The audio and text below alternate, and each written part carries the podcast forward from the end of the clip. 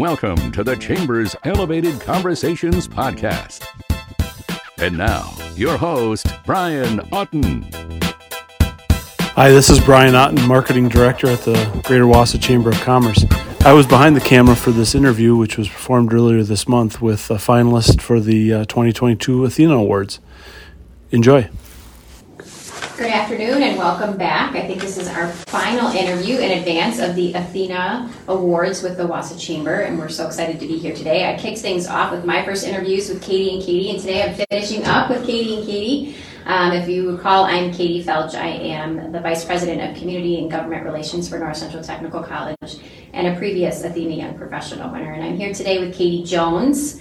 Um, Katie, so glad to have you joining us today. Thank you. And we are here at Adaptive Communities which is a know, great project that you started. Can you tell us a little bit about it and yourself? Um, so, Adaptive Communities is a social activity center for adults with special needs. We focus on independent living skills, um, making safe friendships, happy friendships, more or less having memories, things you can talk about throughout the day. Um, we love to laugh, we like to smile. I consider them now like part of my family, so there's a ton of conversation that's always going on. Um, we focus a lot on community safety. Like we had one of the officers here when he walked in, so it's been it's been fun. Perfect. And I know you have fun because you mentioned you've got karaoke. So if we hear music in the background, that's just the folks down there having a good time. Can't wait to catch up on that.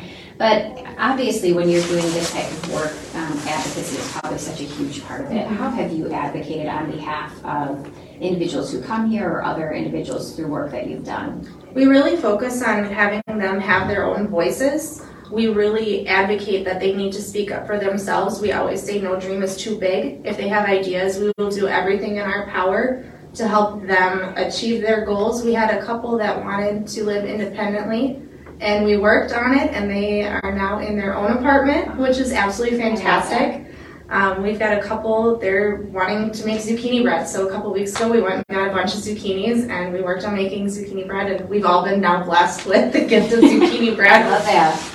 Perfect so, for fall perfect right? for fall but i think really empowering them and helping them find their voices and thinking independently i think has been like huge for them and that is a feeling of success for them. Right. Yeah that mentorship that you're able to teach them self-advocacy. Mm-hmm. my gosh how important. And then that they can have the courage to step outside their comfort zone and do something maybe they thought they couldn't do like live alone. Exactly. You know which so many of us might take for granted. Exactly so how have you in your life demonstrated courage through different things that you've been involved with i think my biggest thing was i was pretty set in my career i had a college degree in interpreting.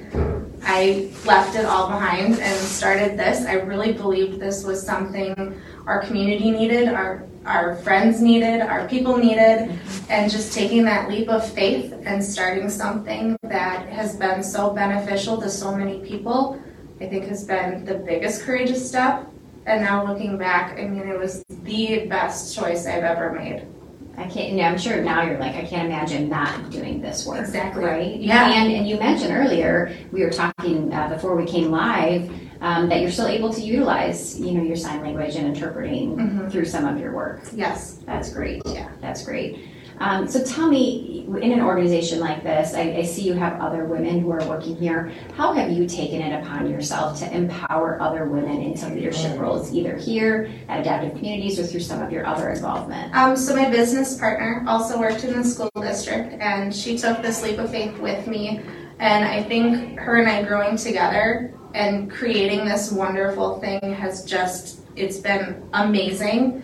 Um, recently, we just had hired on a college graduate who is a recreational therapist, and watching her feel that support, she has come to life, and the ideas and the programs she's been implementing here are fantastic. But watching them be a little nervous and feel that support and take a little bit of those leaps of faith has just been amazing to see.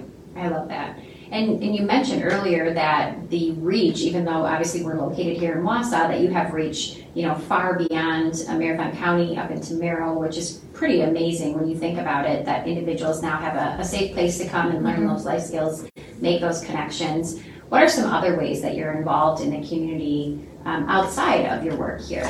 So I run with my team Triumph. Um, so that's kind of a fun way to reach some new people. We're expanding into Appleton, so I've been getting to know people over in the Fox Valley area, which is a whole new group of people, but they're fantastic to meet. And just uh, we host Mocktails and Kisses, which is a community event um, in February. It's a social gathering that we all do, and it's fun to get the community involved in that. Wonderful. Well, I love I love that community piece because you're really giving these these individuals an opportunity for themselves then to also get involved in mm-hmm. different things within the community.